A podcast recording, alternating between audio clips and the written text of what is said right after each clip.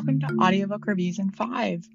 Today I'm going to review Catch and Kill Lies, Spies, and a Conspiracy to Protect Predators by Pulitzer Prize winning journalist Ronan Farrow. The title here refers to a practice by the National Enquirer as well as other tabloids of buying up and then burying negative stories, largely about powerful men and it's worth noting here that Farrow has since developed a podcast that delves into other blockbuster stories about the systems that protect these men who are accused of crimes in Hollywood and in Washington and beyond. And as many critics have noticed about this book, it does have the pace of a thriller. Um, but the interesting irony for me is that had it been shaped or framed as a fictional narrative, I'm sure readers and critics would have labeled it as unbelievable.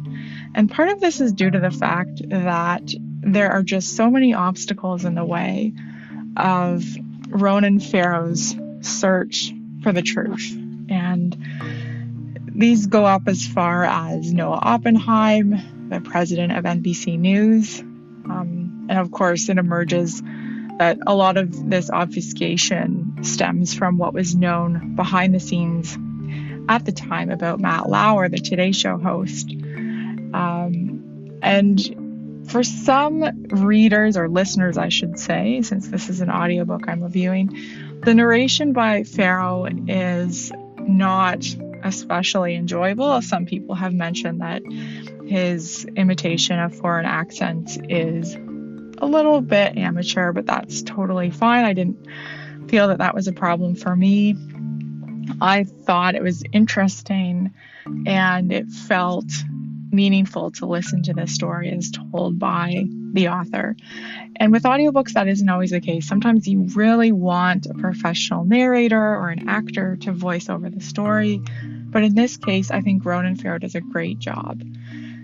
And what really drew my interest, apart from the riveting sequence of events and the pace, is the human scale of all of this. So, um, Ronan's research and his investigations are, in many ways, they're very lonely um, a lot of this work he's doing uh, even with the opposition or at least lack of support from his colleagues or acquaintances in the media, and sometimes with explicit threats.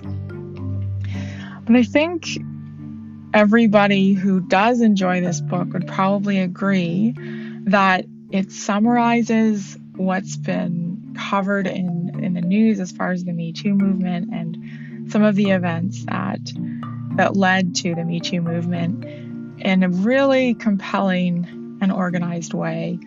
And that made it really easy to follow and easy to recommend here. And I cannot wait to listen to the next audiobook written and read by Ronan Farrow, partly for that reason. Um, just incredible reporting and resonant emotional depth to what's happening, even as his own relationship. So, his own personal relationship is impacted by the the stress of his reporting and the challenges that it takes on his personal life. There's a few key moments in the book that are very brief but incredibly heartfelt uh, about his his partner at the time who he, he went on to marry. And it put into context some of the emotions that, that go into investigations like this.